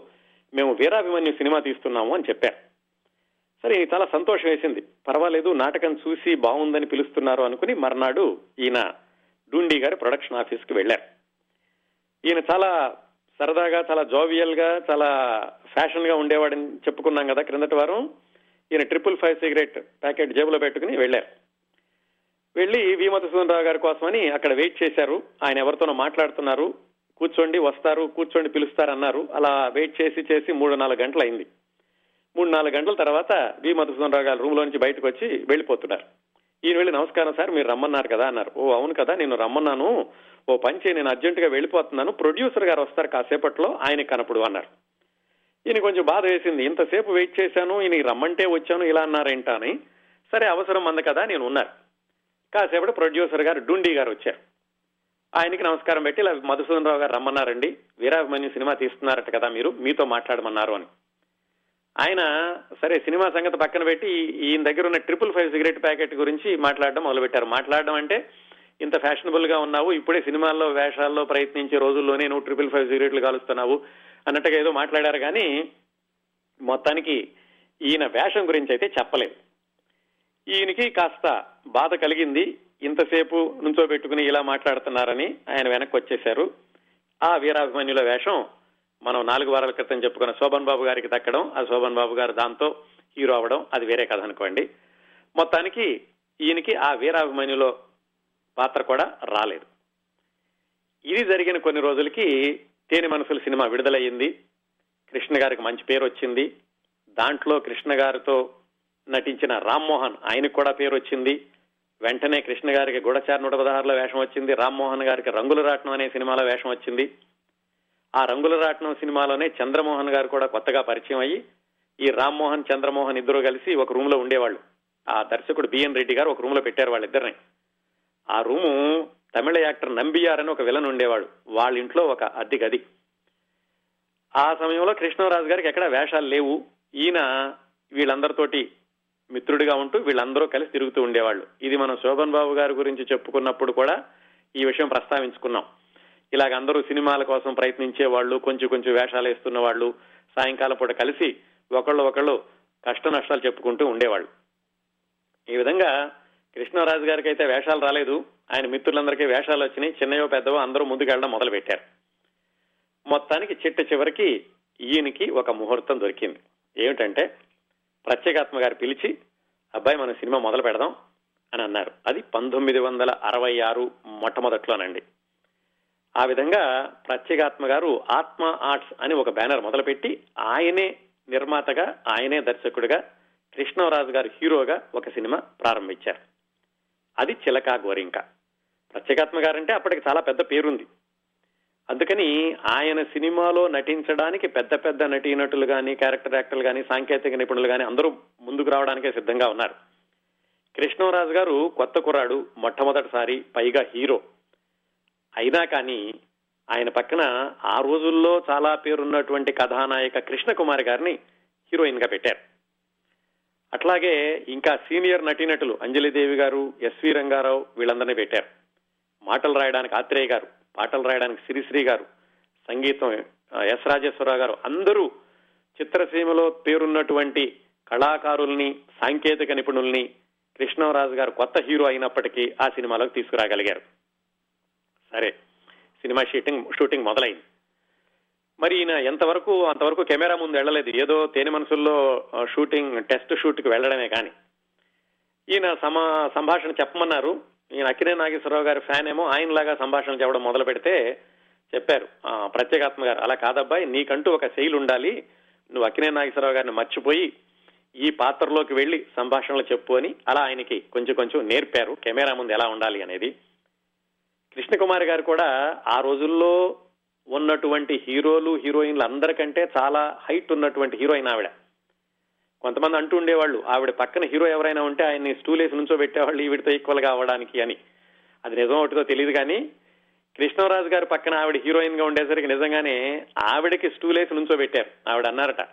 ఏమండి ఇంతవరకు హీరోలు నా పక్కన స్టూల్ మీద నుంచునే వాళ్ళు ఇవాళ నన్ను స్టూల్ ఎక్కిచ్చే హీరో మీరు వచ్చారు అని కృష్ణరాజు గారిని. మొత్తానికి షూటింగ్ అంతా సజావుగానే జరిగిపోవడం మొదలైంది. ఇందులో senior character actors SV Rangarao గారు అంజలిదేవి గారు కూడా ఉన్నారని చెప్పుకున్నాం కదా. వాళ్ళతో కలిసి ఈయన కొన్ని దృశ్యాలు చేసేటటువంటి సందర్భంలో ఒక సంఘటన జరిగింది. అదేమిటంటే ఈ షూటింగ్ కొంత భాగం హైదరాబాద్లో జరిగింది. హైదరాబాద్లో ఎస్వి రంగారావు గారు నాలుగు రోజులు డేట్లు ఇచ్చారు. సరే అందరూ అక్కడ ఉన్నారు. ఎస్వి రంగారావు గారు అంజలిదేవి గారు కృష్ణరాజు మిగతా వాళ్ళందరూ వీళ్ళకి స్క్రిప్ట్ పేపరు మద్రాసు నుంచి రావాలి. మరి ఇవాళంటే వెంటనే ఫ్యాక్స్ చేసేయడమో లేకపోతే ఈమెయిల్లో పంపించడమో చేస్తారు. మనం మాట్లాడుకుంటుంది పంతొమ్మిది వందల అరవై ఆరులో సంగతి. స్క్రిప్ట్ పేపర్ రావాలంటే మెయిల్లో వేయాలి పోస్ట్లో వేయాలి లేదంటే ఎవరన్నా రైల్లో వచ్చే వాళ్ళకి పంపించాలి బస్సులో వచ్చే వాళ్ళకి ఇచ్చి పంపించాలి. ఆ విధంగా వినడానికి కొంచెం ఆశ్చర్యంగా ఉంటుంది కానీ నిజంగా స్క్రిప్ట్ పేపర్లు మద్రాసు నుంచి హైదరాబాద్ రావడానికి మూడు రోజులు పట్టింది అట్టండి ఎవరో లారీ వాళ్ళకి ఇస్తే ఆ లారీ వాళ్ళు బస్సు వాళ్ళకి ఇస్తే ఆ బస్సు వాళ్ళు మళ్ళీ ఇంకో బస్సు వాళ్ళకి ఇస్తే అలా మూడు రోజులైంది. మొత్తానికి ఎస్వి రంగారావు గారు ఇచ్చినటువంటి నాలుగు రోజుల డేట్లు కూడా అయిపోవచ్చినాయి. చిట్ట చివరి రోజు ఆయన రేపు పొద్దున్నే తెల్లవారుజామున నాలుగు గంటలకి మద్రాసు వెళ్ళిపోవాలి. సాయంకాలం ఈ స్క్రిప్ట్ పేపర్లు వచ్చినాయి. ఆయన అన్నారట ఏమండి మరి రేపు పొద్దున్నే వెళ్ళిపోవాలి. రాత్రి మరి ఈ మూడు రోజుల్లో చేద్దామనుకున్న షూటింగ్ అంట ఈ రాత్రి అవుతుందా? పైగా కొత్త కుర్రాడు. నాకైతే అభ్యంతరం లేదు. మూడు రోజులు నన్ను ఖాళీగా కూర్చోబెట్టారు కాబట్టి నేను తెల్లవారులు షూటింగ్ చేయడానికైనా సిద్ధంగా ఉన్నాను. కొత్త కుర్రాన్ని మీరు జాగ్రత్తగా చూసుకోండి అని చెప్పారట. చెప్పి మొత్తానికి ఎలాగైతే ఆ సాయం రాత్రి షూటింగ్ మొదలు పెట్టారు చకచకా సీన్లు చేస్తుంటే ఎస్వి రంగారావు గారికి ధీటుగా కొత్త కుర్రాడు కృష్ణరాజు కూడా చేస్తుంటే ఆయన చాలా ఆశ్చర్యపోయారట. ఆ విధంగా మొత్తానికి మూడు రోజుల్లో అనుకున్న సీన్లన్నీ రాత్రి తెల్లవారుజాములు పూర్తి చేసి ఎస్వి రంగారావు గారిని క్షేమంగా మద్రాస్ ఫ్లైట్ ఎక్కించారు దాంతో ఆయనకి చాలా మంచి అభిప్రాయం కలిగింది ఈ కొత్త కుర్రాడు కృష్ణరాజు అంటే. ఆయన వెళ్ళి మద్రాసులో చాలా మందికి చెప్పారట. ప్రత్యేకాత్మ గారు ఎవరో కొత్త కుర్రాన్ని తీసుకొచ్చారు అద్భుతంగా చేశాడు ఇలా నాతో ధీటుగా ఇంత స్పీడ్గా చేశాడు అతనికి మంచి భవిష్యత్తు ఉంటుంది అని ఆయన పది మందికి చెప్పడం మొదలుపెట్టారు. మొత్తానికి సినిమా అంతా అయిపోయింది చాలా బాగా వచ్చింది అనుకున్నారు ప్రత్యేకాత్మ గారి సినిమా అనగానే ప్రేక్షకులు కూడా చాలా ఆసక్తిగా వేచి చూడడం మొదలుపెట్టారు. సినిమా విడుదలైంది. బాక్స్ ఆఫీస్ దగ్గర బొక్కబోర్లా పడింది. అట్టర్ ఫెయిల్యూర్ అయింది. మొట్టమొదటి రోజు నుంచే ప్రేక్షకులు తిరస్కరించారు. ఏమాత్రం ప్రేక్షక ఆదరణకి నోచుకోలేదు. కాకపోతే చూసిన వాళ్ళందరూ సినిమా అయితే విజయవంతం కాలేదు కానీ కొత్త కుర్రాడు ఎవరో చాలా బాగా చేశాడు. కృష్ణకుమారి లాంటి సీనియర్ హీరోయిన్ పక్కన కూడా నిలదొక్కుని ధీటుగా నటనను ప్రదర్శించాడు అని అందరూ మెచ్చుకున్నారు. సినిమా ఫెయిల్ అయినప్పటికీ ఆయన మిత్రులందరూ కూడా అన్నారు నీకేం పర్వాలేదు సినిమా అయితే ఫెయిల్ అయింది కానీ నీ నీకు మంచి పేరే వచ్చింది అని. మొత్తానికి ఆ సినిమా ఫెయిల్ అయింది కానీ ఆ సినిమాకి కొన్ని ప్రత్యేకతలు మిగిలిపోయినాయండి. ఏమిటంటే ఆ సినిమాకి ఆ సంవత్సరం నంది అవార్డు కూడా వచ్చింది. అలాగే ఆ సినిమాతోటే రమాప్రభ గారు కూడా హాస్య నటిగా చిత్రరంగ ప్రవేశం చేశారు. అట్లాగే ఆ సినిమాలో పాటలన్నీ శ్రీశ్రీ గారు వేశారు నార్మల్గా శ్రీశ్రీ గారు అప్పట్లో విప్లవ గీతాలు అలాంటివి ఎక్కువ రాస్తూ ఉండేవాళ్ళు ఆవేశపరమైన గీతాలు. అలాంటిది దీనిలో విషాద గీతాలు ప్రేమ గీతాలు అన్ని కూడా శ్రీశ్రీ గారు రాశారు. ఎంతమంది ఉన్నా ఎంతమంది సాంకేతిక నిపుణులు ఉన్నా మొత్తానికి ప్రేక్షకులనైతే రుద్దలేరు వాళ్ళని కన్విన్స్ చేయలేరు కదా. అందువల్ల ఆ సినిమా పరాజయం పాలవడంతో కృష్ణరాజు గారి సంగతి మళ్ళా ఏమిటి ఏం చేయాలి? మొట్టమొదటి సినిమా అద్భుతంగా ఆడుతుంది అనుకున్నాం ఇలా అయిపోయింది ఏం చేయాలి అని ఆయన మళ్ళీ ప్రయత్నాలు మొదలు పెట్టారు అలాంటి సమయంలో రకరకాల వ్యక్తులు రకరకాల నిర్ణయాలు తీసుకుంటారు కదా. ఈయనైతే వెనక్కి వచ్చే ప్రసక్తి లేదు. అక్కడే ఉండాలి. ఎలాగైనా సినిమా హీరో అవ్వాలి నిలదొక్కుకోవాలి. ఆయన ఏమిటంటే నటనలో ఏమైనా సమస్య ఉందేమో అందుకని నటనని మెరుగుదిద్దుకుందామని ఆయన ఒక వినూత్నమైన ప్రయోగం చేశారు. ఏమిటంటే పుస్తకాలు తెచ్చుకుని నటన గురించినటువంటి విదేశీ పుస్తకాలు ఇంగ్లీష్లో ఉన్న పుస్తకాలు ఇతర భాషల్లో ఇంగ్లీష్లోకి తర్జుమా చేసినవి అవన్నీ తెచ్చుకుని చదవడం మొదలు పెట్టారు చదువుతుంటే బాగానే ఉంటుంది కానీ చదివినంత మాత్రం నటన రాదు కదా. కొన్ని రోజులకు ఆయనకే తెలిసింది ఇది చదివితే లాభం లేదు చదివితే వచ్చేది కాదు నటన అనేది ఎవరి దగ్గరైనా కానీ శిక్షణ లాంటిది తీసుకోవాలి సలహా లాంటిది తీసుకోవాలి అని అనుకున్నారు. అనుకుని ఆయన ఒక మనిషి దగ్గరికి వెళ్ళారు. ఈ కథని ఒక్క నిమిషం ఇక్కడ ఆపి ఇంకో వ్యక్తి గురించి తెలుసుకుందామండి. తెలుగు టాకీలు మొదలుపెట్టిన కొత్తలో హీరోగా హీరోకి ఒక విలువని ఒక గౌరవాన్ని ఆపాదించిన వ్యక్తి చిత్తూరు నాగయ్య గారు. ఇంతకుముందు మనం భక్తపోతన త్యాగయ్య సినిమాల గురించి మాట్లాడుకున్నప్పుడు నాగయ్య గారి గురించి చెప్పుకున్నాం. ఆయన హీరోకి ఒక ఎత్తుని ఒక ఉన్నతత్వాన్ని సంపాదించి పెడితే హీరోకి ఒక గ్లామర్ని ఆపాదించినటువంటి వ్యక్తి ఆ రోజుల్లోనే నాగయ్య గారి తర్వాత హీరోగా నిలదొక్కున్న సిహెచ్ నారాయణరావు గారు. తెలుగులో మొట్టమొదటి గ్లామరస్ హీరోయిన్ కాంచనమాల గారు. ఆవిడ గురించి మనం ఐదారు నెలల కిందట మాట్లాడుకున్నాం. దానికి దీటుగా మొట్టమొదటి గ్లామరస్ హీరో ఎవరు తెలుగులో అని చెప్పుకోవాలంటే సిహెచ్ నారాయణరావు గారు. ఆ రోజుల్లో అంటే పంతొమ్మిది వందల నలభై యాభై మధ్యలో ఆ పది సంవత్సరాల్లో most glamorous hero CH Narayana Rao గారండి. ఆయన విచిత్రం ఏమిటంటే ఆ రోజుల్లో అందరూ నాటకాల్లో బాగా అనుభవం వచ్చి సినిమాల్లోకి వస్తే నాటకాల్లో అనుభవం లేకుండా సినిమాల్లోకి వచ్చి నిలదొక్కుని తనదంటూ ఒక శైలిని సృష్టించుకుని ఆ అశేష ప్రజల అభిమానాన్ని పొందిన హీరో సిహెచ్ నారాయణరావు గారు. ఆయనకి చాలా ప్రత్యేకతలు ఉన్నాయండి ఆయన ఘంటసాల గారు మొట్టమొదటగా నేపథ్య గానం నేపథ్య గానం చేసింది సిహెచ్ నారాయణరావు గారికే స్వర్గసీమ అనే సినిమాలో. అలాగే ఎన్టీ రామారావు గారు మొట్టమొదటి సినిమా మన దేశం గురించి చెప్పుకున్నాం కదా చాలా రోజుల క్రితం. దాంట్లో హీరో సిహెచ్ నారాయణరావు గారే. ఎన్టీ రామారావు గారు ఆ మన దేశం సినిమా షూటింగ్ జరిగేటప్పుడు సిహెచ్ నారాయణరావు గారి దగ్గర కూర్చుని సినిమా పరిశ్రమ గురించి విషయాలన్నీ తెలుసుకుంటూ ఉండేవాళ్ళట. నాగేశ్వరరావు గారికి రామారావు గారికి కూడా సిహెచ్ నారాయణరావు అంటే ఎంతో గౌరవం ఉండేది. ఆ రోజుల్లో సిహెచ్ నారాయణరావు గారు హీరోగా లక్ష్మ కథ అని అక్కినే నాగేశ్వరరావు గారి హీరోగా శ్రీ లక్ష్మమ్మ కథ అని లేకపోతే శ్రీ ఇటు అటునో. మొత్తానికి ఒకే కథతోటి సిహెచ్ నారాయణరావు గారి హీరోగా ఒక సినిమా అక్కినే నాగేశ్వరరావు గారి హీరోగా ఒక సినిమా వస్తే సిహెచ్ నారాయణరావు గారి సినిమా ఘన విజయం సాధించింది.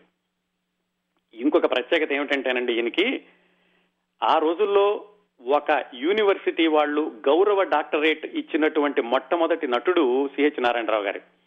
ఒక విధంగా చూస్తే భారతదేశం మొత్తంలోనే ఇలా గౌరవ డాక్టరేట్ అందుకున్నటువంటి సినీ పరిశ్రమకు చెందిన వ్యక్తి సిహెచ్ నారాయణరావు గారటండి ఆయన మన మాజీ ప్రధాని వివి గిరి అని ఒక ఆయన ఉండేవాళ్ళు. ఆయన రైల్వేలో పనిచేసేటప్పుడు ఆయన దగ్గర సెక్రటరీ కూడా పనిచేశారు సినిమాల్లోకి రాకముందు. ఇన్ని ప్రత్యేకతలు ఉన్నాయండి సిహెచ్ నారాయణరావు గారికి. ఇంకొక విశేషం ఏమిటంటే ఆయన శత జయంతి కూడా ఈ సంవత్సరమే. కాకపోతే ఎవరు గుర్తు చేసుకోలేదు. అది వేరే విషయం అనుకోండి. మొత్తానికి ఆ సిహెచ్ నారాయణరావు గారు అంత వైభవంగా ఎన్నో సినిమాల్లో హీరోగా పది సంవత్సరాల పాటు వెలిగిపోయిన ఆయన ఆ తర్వాత పరిస్థితుల ప్రభావం వల్ల హీరో నుంచి ఆయన క్యారెక్టర్ యాక్టర్గా చేయాల్సి వచ్చింది. పంతొమ్మిది వందల నలభై ఎనభై నాలుగులో ఆయన చనిపోయే ముందు వరకు కూడా ఆయన క్యారెక్టర్ యాక్టర్గా కొనసాగారు. ఇక్కడ ఆపి మళ్ళీ కృష్ణరాజు గారి దగ్గరికి వద్దాం. కృష్ణరాజు గారు సరే ఎవరి దగ్గరికైనా వెళ్ళి యాక్షన్ నేర్చుకుంటే బాగుంటుంది అనుకుంటున్నప్పుడు ఆయనకి చెప్పారు. సిహెచ్ నారాయణరావు గారని ఉన్నారు ఆయన ప్రస్తుతం వేషాలు తగ్గిపోయినాయి ఇంట్లోనే ఉంటున్నారు చిన్న చిన్న వేషాలు వేస్తున్నారు. ఆయన దగ్గరికి వెళ్ళి నేర్చుకో అబ్బాయి ఆయన బాగా చెప్తారు అని చెప్పారు. ఆయన ఏమి స్కూలు అలాంటిదేమి కాదు. మంచి కుర్రాడు ఇతను వెళ్ళి అడిగితే కనుక ఆయన సలహాలు ఇస్తారు అన్నట్టుగా ఎవరో కృష్ణరాజు గారికి సలహా చెబితే కృష్ణరాజు గారు సిహెచ్ నారాయణరావు దగ్గరికి వెళ్ళి అడిగారు. ఏమండి ఇలాగ నేను సినిమాల్లో పైకి వద్దాం అనుకుంటున్నాను ఒక సినిమా ఇలా పరాజయం పాలైంది చెబుతారా అంటే ఆయన సరేనని ఒప్పుకున్నారు. ఆ విధంగా సిహెచ్ నారాయణరావు గారి దగ్గరికి ఆయన మైలాపూర్లో ఉండేవాళ్ళు. కృష్ణరాజు గారు టీ నగర్లో ఉండేవాళ్ళు. రోజు పొద్దున్నే స్కూల్కి వెళ్ళినట్టుగా తొమ్మిది గంటలకు వెళ్ళి పన్నెండింటి వరకు సిహెచ్ నారాయణరావు గారి దగ్గర ఆ నటనలో శిక్షణ తీసుకుని మళ్ళా మధ్యాహ్నం మూడు గంటల నుంచి సాయంకాలం ఆరు గంటల వరకు ఒక స్కూల్కి వెళ్ళినట్టుగా మొత్తానికి నారాయణరావు గారి దగ్గర కొన్ని రోజులు ఈయన నటనలో శిక్షణ తీసుకున్నారు. ఆయన అప్పటికే చాలా సినిమాల్లో నటించారు పేరున్న నటుడు కాబట్టి ఈయనకి సలహాలు ఇచ్చారు. డైలాగ్ డెలివరీ ఎలా ఉండాలి కెమెరా ముందు ఎటు నుంచి ఎటు వెళ్ళాలి ఇలాంటివన్నీ నేర్పారు. ఈ ప్రయత్నాలు ఇలా జరుగుతూ ఉండగా ఈయనకి రెండు మూడు వేషాలు వచ్చినాయి. ఎవరో ఒక మలయాళం జోసెఫ్ తలియత్ అని మలయాళం దర్శకుడు ఒక ఆయన అలాగే రంగున్ రామారావు అని ఒక అసిస్టెంట్ డైరెక్టర్ ఉండేవాడు ఆయన. ఇలాంటి వాళ్ళందరూ ఈయనకి హీరోగా ఇద్దాం ఇస్తామని వచ్చారు కానీ ఈయనకి ధైర్యం చాలలేదు నమ్మకం కుదరలేదు. పూర్తిగా నేర్చుకున్నాక పూర్తిగా ఆత్మవిశ్వాసం వచ్చాక అప్పుడు మంచి దర్శకుడితో ప్రయత్నించాలి అని ఈయన వచ్చినటువంటి చిన్న చిన్న వేషాలని వదిలేశారు. ఉండడానికైతే ఏం ఇబ్బంది లేదు. ఇంటి దగ్గర నుంచి పుష్కలంగా డబ్బులు వచ్చాయి నెలకు పన్నెండు వందలు పదిహేను వందలు వచ్చాయి అప్పట్లో పన్నెండు వందలు అంటే చాలా ఎక్కువ అండి అందుకని ఉండడానికి మాత్రం ఏం ఇబ్బంది లేదు. ఇంట్లో వాళ్ళు కూడా ఈయన్నేం ఒత్తిడి చేయలేదు వచ్చేసేమని నీకు ఇష్టం వచ్చిన పని నువ్వు జాగ్రత్తగా నువ్వు మంచిది అనుకున్నది చేయమని వాళ్ళ నాన్నగారు కూడా చెప్పి పంపించారు. అందుకని దానికి ఇబ్బంది లేదు. ఇలా కొనసాగుతూ ఉండగా ఒక రోజు ఏమైందంటే నిర్మాత డూండి గారు ఈయన కబుర్ చేశారు. డూండి గారు అంటే ఇంతకు ముందు ఈయన వెళ్ళారు వీరాభిమన్యు సినిమాకి ఆయన ట్రిపుల్ ఫైవ్ సిగరెట్ గురించి మాట్లాడారని చెప్పుకున్నాను చూడండి ఆయన. ఆయన కవర్ చేశారు. సరే మంచి ప్రొడ్యూసర్ దగ్గర నుంచి కవర్ వచ్చింది కదా అని కృష్ణరాజు గారు వెళ్ళారు. వెళితే ఆయన ఏం చెప్పారంటే నిన్ను చూశానప్పుడు వీరాభిమన్యు అప్పుడు అప్పుడు అవకాశం ఇవ్వలేకపోయాను. మొన్న నువ్వు ఈ చిలకా గోరింక సినిమా చూశాను రెండు మూడు రీళ్ళు తెప్పించుకుని. సినిమా ఎలా ఉన్నప్పటికీ నీ యాక్షన్ మాత్రం బ్రహ్మాండంగా ఉందయ్యా. నేను తీయబోయే సినిమాలో నీకు ఒక వేషం ఇద్దాం అనుకుంటున్నాను అని చెప్పారు. అంతకంటే కావాల్సిందేముంది? ఈయన ఎదురు చూస్తోంది అదే నిర్మాత కూడా చాలా మంచివాడు. సరే ఏమిటండి వేషం ఏమిటి? ఏ సినిమా అని అడిగారు. ఒక తమిళ సినిమాని తెలుగులో తీద్దాం అనుకుంటున్నాను. దాంట్లో చక్కటి విలన్ వేషం ఉంది అన్నారు. ఈయన వెంటనే వద్దన్నారు. విలన్ వేషం ఏమిటండి? నేను హీరో అవుదామని వచ్చాను హీరోనే అవుతాను విలన్గా చెయ్యను అన్నారు. కాదబ్బా ఇది మంచి సినిమా ఆలోచించుకో నీకు మంచి పేరు వస్తుంది అన్నారు. సరే అయితే నేను ఆలోచించుకోవడానికి నాకు కొంచెం సమయం ఇవ్వండి అని ఈయన బయటకు వచ్చేశారు. వచ్చేస్తూ ఉంటే ఆ సినిమాలో భాగస్వామి మల్లికార్జునరావు గారని ఆయన కూడా ప్రొడ్యూసరే ఒకప్పుడు. ఆయన ఇతన్ని అడిగారు ఏమయ్యా ఏమిటి వచ్చేస్తున్నావు? అంటే ఈయన చెప్పారు ఆయన విలన్ వేషం ఇస్తానన్నారండి. విలన్ వేషం అయితే నాకు వద్దు హీరో వేషం కావాలి. అంటే ఆయన చెప్పారు నువ్వు అలా వదులుకోవద్దు. మేము నాలుగున్నర లక్షలు ఖర్చు పెట్టి తీస్తున్నాం ఈ సినిమాని. పైగా ఆ వేషానికి సావిత్రి గారు ఒక అబ్బాయిని పంపించారు. అతన్ని కూడా వద్దనుకుని నిన్ను పిలిపించారు డుండి గారు. అంటే ఈయన కొంచెం అటు ఇటుగా ఊగిసలాడడం మొదలుపెట్టారు. మొత్తానికి ఆ నోట ఆ నోట ఆ మాట ప్రత్యేగాత్మ గారి దగ్గరికి వెళ్ళింది. ఇది మొట్టమొదటిసారిగా కృష్ణరాజు గారిని పరిచయం చేసిన ఆయన? ఆయన పిలిపించి కృష్ణరాజు గారికి చెప్పారు. అబ్బాయి నువ్వు ఆ వేషం వదులుకోవద్దు. చెయ్యి విలన్ వేషం అంటే ఏదో తక్కువ అనుకోవద్దు. శివాజీ గణేశన్ లాంటి పెద్ద పెద్ద నటులే ముందులో విలన్గా నటించిన తర్వాత హీరోలు అయ్యారు పైగా నువ్వు ప్రేక్షకులకి నీ మొహం కనపడడం చాలా ముఖ్యం ఇలాంటి సమయంలోనూ. హీరో వచ్చే వరకు నేను వేషం వెయ్యను అంటే అది మంచి పద్ధతి కాదు అని ఆయన నచ్చ చెప్పారు. దాంతో మొత్తానికి ఎలాగైతే ఈయన ఒప్పుకున్నారు ఆ సినిమాలో వేషం వేయడానికి. ఆ సినిమా పేరు నేనంటే నేనే. ఆ విధంగా కృష్ణరాజు గారి కంటే తర్వాత మద్రాసు వచ్చిన కృష్ణ గారు హీరోగా నటించిన సినిమాలో కృష్ణరాజు గారు విలన్గా ఆయన మరొక అధ్యాయాన్ని ప్రారంభించుకున్నారు. ఆయన రెండో సినిమా ఆయన విలన్గా వేసిన మొదటి సినిమా నేనంటే నేనే. విలన్ అనేసరికి అప్పట్లో విలన్లందరూ ఒక రకంగా ఉండేవాళ్ళు. మరి విలన్ విలక్షణంగా కనిపించాలి అంటే ఆయనకంటూ ఒక శైలిని సృష్టించుకోవాలి. అలా సిహెచ్ నారాయణరావు గారి దగ్గర తీసుకున్నటువంటి నట శిక్షణ పాఠాలు అన్ని ఉపయోగపడినాయి. వాటితోటి ఆయనంతటా ఆయన ఒక శైలి సృష్టించుకుని నేనంటే నేనే సినిమాలో కృష్ణ గారికి ఆపోజిట్గా విలన్గా వేశారు.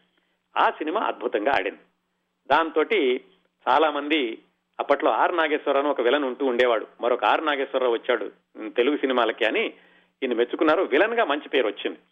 ఆ విలన్గా పేరు రావడం ఒక విధంగా మంచిదయింది ఇంకొక విధంగా ఈయనకి పరిమితి కూడా అయింది. ఎందుకంటే హీరో వేషాల బదులు అన్ని వరుసనే విలన్ వేషాలు రావడం మొదలుపెట్టినాయి. ఎన్ని సంవత్సరాలండి? దాదాపుగా నాలుగైదు సంవత్సరాలు ముప్పై నలభై సినిమాల వరకు ఆయన అలాగా చిన్న చిన్న విలన్లు ప్రధాన విలన్ పాత్ర వేస్తూ కొనసాగారు. భలే మాస్టారు బడిపంతులు వాడేవీడు పల్లెటూరు చిన్నోడు మనుషుల్లో దేవుడు అలాగే అక్కినే నాగేశ్వరరావు గారితో బుద్ధిమంతుడు జై జవాన్ పవిత్ర బంధం ఇలా రకరకాల సినిమాల్లో విలన్ వేషాలు వేస్తూ ఇక హీరో వేషం ఎప్పుడు వస్తుందో ఏమిటో అని కూడా ఆలోచించుకునే తీరిక లేకుండా విలన్గా ఆయన ముందుకు వెళ్ళడం మొదలుపెట్టారు. ఆ రోజుల్లో కొన్ని మంచి మంచి సినిమాలు కూడా చేశారండి. ఒకటి బంగారు తల్లి అని హిందీలో వచ్చిన మదర్ ఇండియా అని తెలుగులో తీశారు. దాంట్లో కూడా చక్కటి పాత్ర. ఏమాత్రం గ్లామర్ లేని పాత్ర. దానికి కూడా నటుడిగా మంచి పేరు వచ్చింది. ఈ విధంగా విలన్గా వేస్తున్నప్పటికీ ఆయనకి నటుడిగా చాలా మంచి పేరు తెచ్చుకున్నారు. హిందీలో రేఖ అని ఒక హీరోయిన్ ఉంది మీరు పేరు వినే ఉంటారు. ఆవిడ తెలుగులో హీరోయిన్గా అంటే వన్ ఆఫ్ ది హీరోయిన్స్గా వేసినటువంటి సినిమా అమ్మ కోసం. దాంట్లో రేఖ గారి పక్కన వేసింది కృష్ణరాజు గారు. అప్పట్లో ఆవిడ పేరు భానురేఖ అని ఉండేదండి. ఇలా ఆయన హీరో విలన్ వేషాలు వేస్తూ ఉండగా చిట్టు చివరికి మళ్ళీ ఆయన్ని హీరోగా చేసింది ఎవరంటే కె ప్రత్యేగాత్మ గారి తమ్ముడు హేంబా హేమాంబరధరరావు అని ఆయన దాదాపుగా ఈయన నాలుగైదు సంవత్సరాల విలన్ వేషాలు వేశాక అప్పుడు కృష్ణవరాజు గారు హీరోగా హేమాంబరధరరావు గారు ఇంటి దొంగలు అనేటటువంటి సినిమా మొదలుపెట్టారు. అది ఈయనకి హీరోగా సెకండ్ ఇన్నింగ్స్ అండి. ఈ సినిమా గురించి కూడా మనం భక్త కన్నప్ప గురించి చెప్పుకున్నప్పుడు మాట్లాడుకున్నాం. ఈ సినిమా సమయంలోనే కృష్ణరాజు గారికి డాన్స్ నేర్పడానికి ఒక కుర్రాడు వచ్చి కష్టమైన స్టెప్స్ని తేలిగ్గా చేసి కృష్ణరాజుకి నేర్పాడని. ఆ కుర్రాడే తర్వాత రోజుల్లో కమల్ హసన్. ఆ విధంగా ఇంటి దొంగల సినిమాతోటి ఆయన మళ్ళీ హీరో వైపుకి రాగలిగారు. ప్రేక్షకులందరూ హీరో ఇంటి దొంగల సినిమాని బాగానే చూశారు. సూపర్ హిట్ కాకపోయినప్పటికీ కృష్ణరాజుని హీరోగా చూడగలము అని ప్రేక్షకులు ఒప్పుకున్నారు. దాంతో ఆ ఇంటి దొంగల నుంచి కృష్ణరాజు గారికి హీరోగా సినిమాలు మళ్ళా విలన్ వేషాలు కూడా తప్పలేదు. విలన్ వేషాలు కూడా కొనసాగుతున్నాయి. ఇట్లా ఒక ఒకటి రెండు సంవత్సరాలు అనుకుంటాను. అయ్యాక ఆయనకి ఇద్దరు మిత్రులు హరిరామ జోగయ్య గారు చలసాని గోపి అని వాళ్ళిద్దరూ వచ్చి సినిమా తీద్దామని చెప్పారు. సరే ఈయన వేషం వేయడానికి ఒప్పుకున్నారు. కాకపోతే ఆ సినిమా బడ్జెట్ అంతా ఎక్కువ అవుతుండేసరికి ఈయన్ని కూడా భాగస్వామిగా చేరమన్నారు. ఆ విధంగా వాళ్ళు గోపీకృష్ణ మూవీస్ అని మొదలుపెట్టి ఆ బ్యానర్ మీద కృష్ణవేణి అనే సినిమాని తీశారండి. ఆ కృష్ణవేణి సినిమా సూపర్ సక్సెస్ అయ్యాక ఇంకా కృష్ణరాజు గారికి తనదంటూ ఆయన శైలిలో సాగేటటువంటి పాత్రలను సినిమాలు వరుసనే రావడం మొదలుపెట్టినాయి. ఆయన హీరోగా ఖరారయ్యారు. తనకంటూ ఆయన ఒక ఒక ట్రాక్లో వెళ్ళడం మొదలు పెట్టారు బొబ్బిలి బ్రహ్మన్న కటకటాల రుద్రయ్య అలాగా. అలాగే సొంత సినిమాలు కూడా చాలా చక్కటి అభిరుచి గల నిర్మాత అని పేరు తెచ్చుకున్నారు. అదండి ఇంత కథ ఉంది. కృష్ణరాజు గారు మొదటి సినిమా దగ్గర నుంచి ఆయన హీరోగా పక్కాగా నిలదొక్కునే వరకు జరిగినటువంటి చరిత్ర.